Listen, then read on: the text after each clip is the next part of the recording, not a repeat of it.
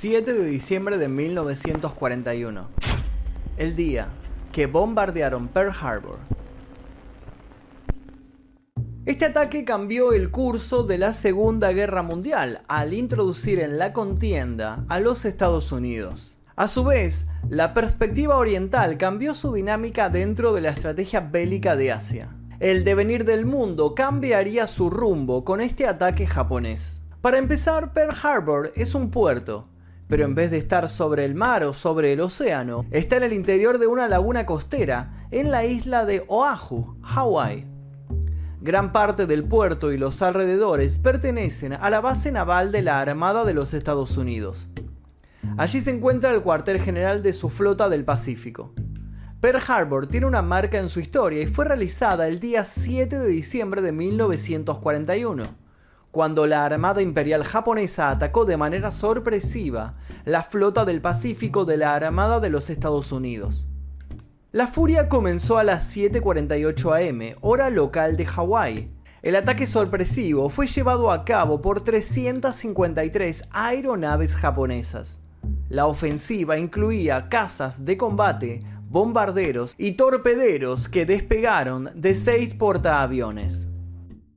Pero ¿cómo fue preparado el ataque? Los acontecimientos que arrastraron al ataque a Pearl Harbor comenzaron en julio de mil novecientos cuarenta, cuando los militares y políticos japoneses partidarios de la alianza con la Alemania nazi y la Italia fascista derribaron al primer ministro Mitsumasa Yonai, ya que este se había opuesto al pacto porque consideraba que llevaría a la guerra con el Reino Unido y con Estados Unidos.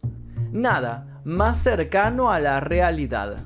El giro político de Japón quedó confirmado cuando siguió con los ataques expansionistas al decidir ocupar el norte de la Indochina francesa. Luego, firmaría el pacto tripartito que lo ligaría a las potencias europeas del Eje. En el otro continente, Franklin Roosevelt era el presidente de Estados Unidos y llevaba al país por el camino del aislacionismo, que en otras palabras sería el aislamiento de un país para no intervenir en problemas de carácter internacional. Se había puesto a un lado del conflicto, por lo menos en ese momento. Por otra parte, Roosevelt había querido ayudar a la República Española en mil novecientos treinta y ocho, pero el Congreso no se lo permitió. Con esa negativa, en mil novecientos cuarenta se comprometió a no enviar militares a luchar en el extranjero. La Casa Blanca trató de frenar a los japoneses, fundamentalmente por el lado del combustible. Pero los orientales hicieron caso omiso y siguieron con su plan expansionista, que para esos años estaba en pleno crecimiento. Ya viviendo el año mil novecientos cuarenta y uno, Japón y Estados Unidos negociaron un posible acuerdo para evitar la tensión y, lo más importante para estas naciones, impedir el bloqueo comercial. El pacto o acuerdo llevaba a Japón a retirarse de Indochina para reducir su presencia militar en todo el continente asiático. De esta manera se disolvería el triple eje, que estaba compuesto por Alemania, Italia y Japón. La poca tolerancia en las discusiones le puso punto final a las conversaciones entre Tokio y Washington, llegando a la ruptura de las negociaciones. El veintiséis de octubre de mil novecientos cuarenta y uno se abriría una puerta muy clave en la Segunda Guerra Mundial. Ese día, seis portaaviones de la Armada Imperial Japonesa abandonaron el puerto de Iturup, en las Islas Kuriles, con destino a ni más ni menos que Pearl Harbor. Los seis portaaviones nipones trasladaban más de cuatrocientos aviones. Estos buques de guerra tenían la orden de viajar los once días que les llevaría la travesía en completo secreto. El éxito de la operación se traduciría en la efectividad del ataque sorpresa. El objetivo era anular la fuerza naval en el Pacífico de Estados Unidos, ya que el norte atlántico estaba controlado por los submarinos U-Boots alemanes. Durante esos once días, la flota oriental no fue descubierta. En la costa de Pearl Harbor solo se escuchaba el choque de las olas contra los buques, destructores y cruceros estadounidenses. Los japoneses permanecieron ocultos hasta las tres cuarenta y dos de la madrugada del siete de diciembre. La sorpresa por parte de las dos naciones fue cuando uno de los submarinos que acompañaba a los portaaviones fue avistado por un buscaminas estadounidense. el Cóndor, que sorpresivamente no hizo nada. Ni siquiera advirtió rápidamente la posible gravedad del peligro que llegaba a las costas de las islas estadounidenses. Dos horas y veintiocho minutos después, a las seis diez, se desplegaba la primera oleada. ciento ochenta y tres aviones japoneses partían hacia su objetivo: destruir todos los acorazados, portaaviones, cruceros y destructores posibles.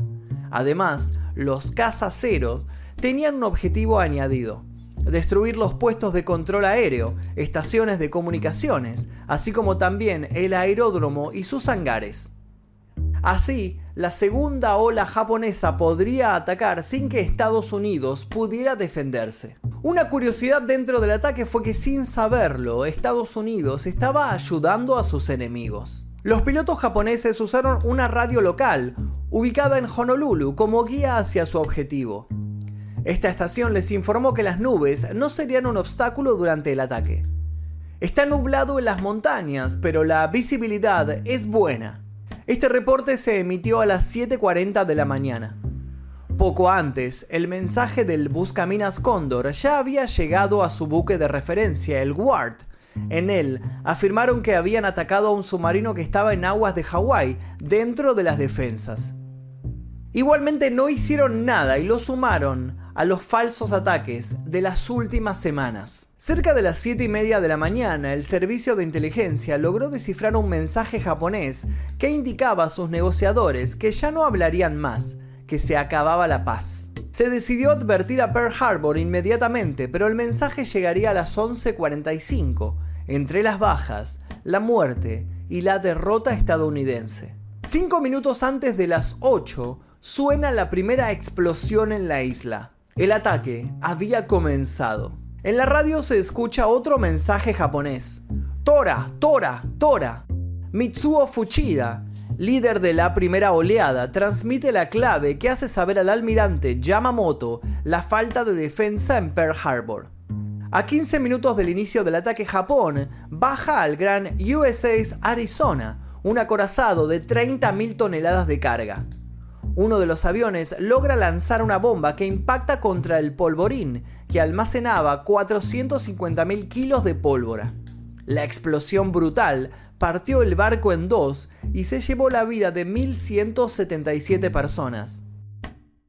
Casi la mitad de las víctimas mortales de todo el ataque. Luego llegaría la derrota hacia otro gran buque estadounidense, el U S S Oklahoma. Tres torpedos impactaron sobre él y lograron volcarlo. La tripulación consiguió escapar por el mar, pero posteriormente los eliminaron los treinta y dos aviones Kates usando sus ametralladoras. cuatrocientos veintinueve de los ochocientos sesenta y cuatro tripulantes perecieron en apenas unos minutos. Otros sesenta y cuatro estadounidenses morirían a bordo del U S S Utah, conformando las tres principales pérdidas materiales.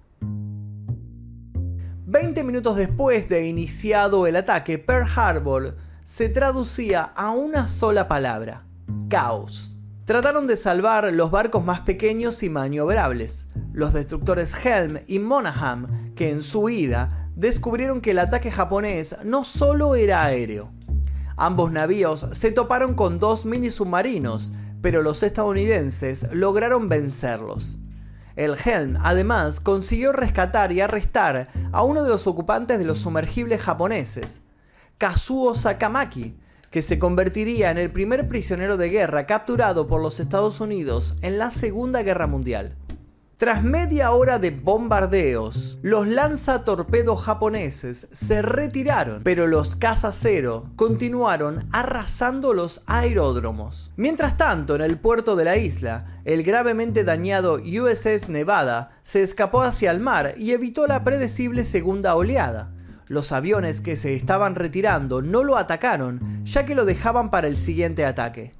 Tenían la intención de hundirlo antes de que salga del puerto, para que además bloquee la salida de los otros buques. Pero el Nevada se acomodó en el Hospital Point, uno de los laterales de la bahía, donde encalló, lo que le permitió sobrevivir al ataque.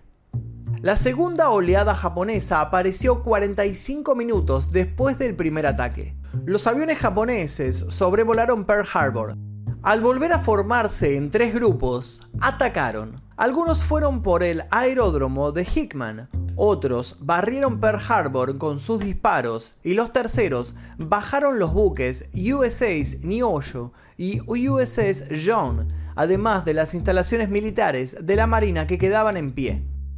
Dentro de todo el desastre, los estadounidenses intentaron organizarse. Los aviones japoneses siguieron su ataque contra el U S S Pennsylvania, que estaba en un dique seco junto a los cruceros Cassin y Dawes. Por este ataque, ambos quedaron retirados de servicio hasta su reparación completa a mediados de mil novecientos cuarenta y tres.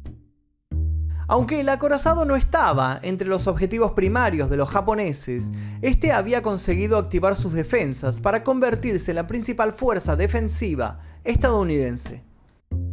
Mientras tanto, el U S S Joe recibía gran parte del ataque japonés. Este buque causó una explosión tal que se encontraron piezas del barco a ochocientos metros de distancia, luego de quedar semi hundido.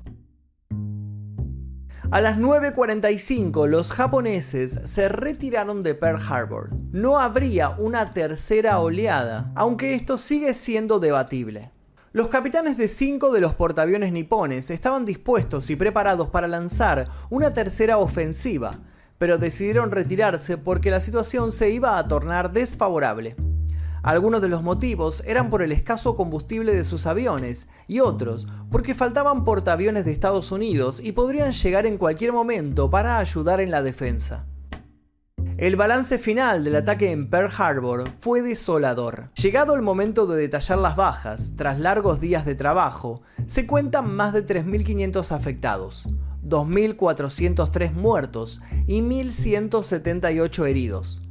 Por el lado contrario, Japón sufriría la pérdida de sesenta y cinco hombres. Dentro de las bajas materiales hubo diecinueve barcos dañados de diferente gravedad, ocho de ellos hundidos, aunque la mayoría podrían ser reflotados.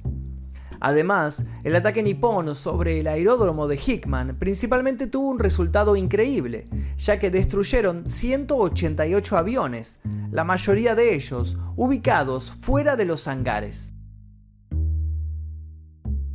Estados Unidos había tenido algo de suerte al tener tres portaaviones fuera de la isla. El Enterprise volvía de una travesía, el Lexington había partido unos días antes y el Saratoga se encontraba en San Diego siendo reparado. Un día después, el ocho de diciembre de mil novecientos cuarenta y uno, el presidente Franklin Roosevelt se dirigió a la nación y al Congreso. En ese momento se rompería la promesa de no combatir en el extranjero. El Senado finalmente aprobaría la declaración de guerra. Estados Unidos entraba a la Segunda Guerra Mundial contra el eje conformado por Japón, Italia y Alemania. Con estas palabras, el presidente Roosevelt declararía como infame el día siete de diciembre. Ayer, siete de diciembre de mil novecientos cuarenta y uno, una fecha que vivirá en la infamia, Estados Unidos de América fue repentina y deliberadamente atacada por fuerzas navales y aéreas del Imperio de Japón. Asimismo, debido a que la ofensiva contra Pearl Harbor se llevó a cabo sin una declaración de guerra previa y sin ningún aviso explícito, el ataque fue juzgado en los juicios de Tokio como un crimen de guerra. El once de diciembre, la Alemania nazi le declaró la guerra a Estados Unidos. Aunque Adolf Hitler no tenía la obligación de hacerlo, lo consideró una mera formalidad debido a que la Armada de los Estados Unidos llevaba meses participando en la batalla del Atlántico. Sin embargo, Hitler había subestimado la capacidad industrial y militar estadounidense y pensaba que la guerra con Japón aliviaría su situación frente al Reino Unido y la Unión Soviética. Esto indignó doblemente al pueblo norteamericano, lo que le permitió a Estados Unidos entrar abiertamente al escenario europeo de la guerra. El día que bombardearon Pearl Harbor, los japoneses sabían que no iban a ganar la guerra con esa maniobra. El ataque, más allá que en la parte histórica tuvo muchísimo impacto, en la parte bélica falló al intentar hundir los portaaviones de Estados Unidos. Si bien estos hubieran sido hundidos, no hubiese ayudado a Japón. Las islas Hawái están situadas en el centro del Pacífico y establecidas en ellas tenían los depósitos de combustible. Este combustible estaba destinado para la flota norteamericana. Si hubiesen mandado la tercera oleada para destruir estos depósitos, habría significado retrasar por bastante tiempo las operaciones militares norteamericanas en el Pacífico, ya que los navíos estadounidenses habrían tenido que reponer todo desde California. La participación de Estados Unidos en la Segunda Guerra Mundial sería fundamental para la derrota del nazismo en Europa, a través del desembarco en Normandía, en el que participó, por cierto, uno de los barcos dañados en el ataque japonés en Pearl Harbor, el U S S Nevada. La guerra contra Japón y el Eje terminaría el quince de agosto de mil novecientos cuarenta y cinco, tras los ataques contra Hiroshima y Nagasaki, que destruirían por completo al imperio japonés. Y hasta aquí el video de hoy en El Día Que. Espero que les haya interesado. Si les interesó, les pido por favor que se suscriban, activen notificaciones y los invito a ver los demás videos que se encuentran en el canal. Mi nombre es Magnus Mephisto y esto fue El Día Que.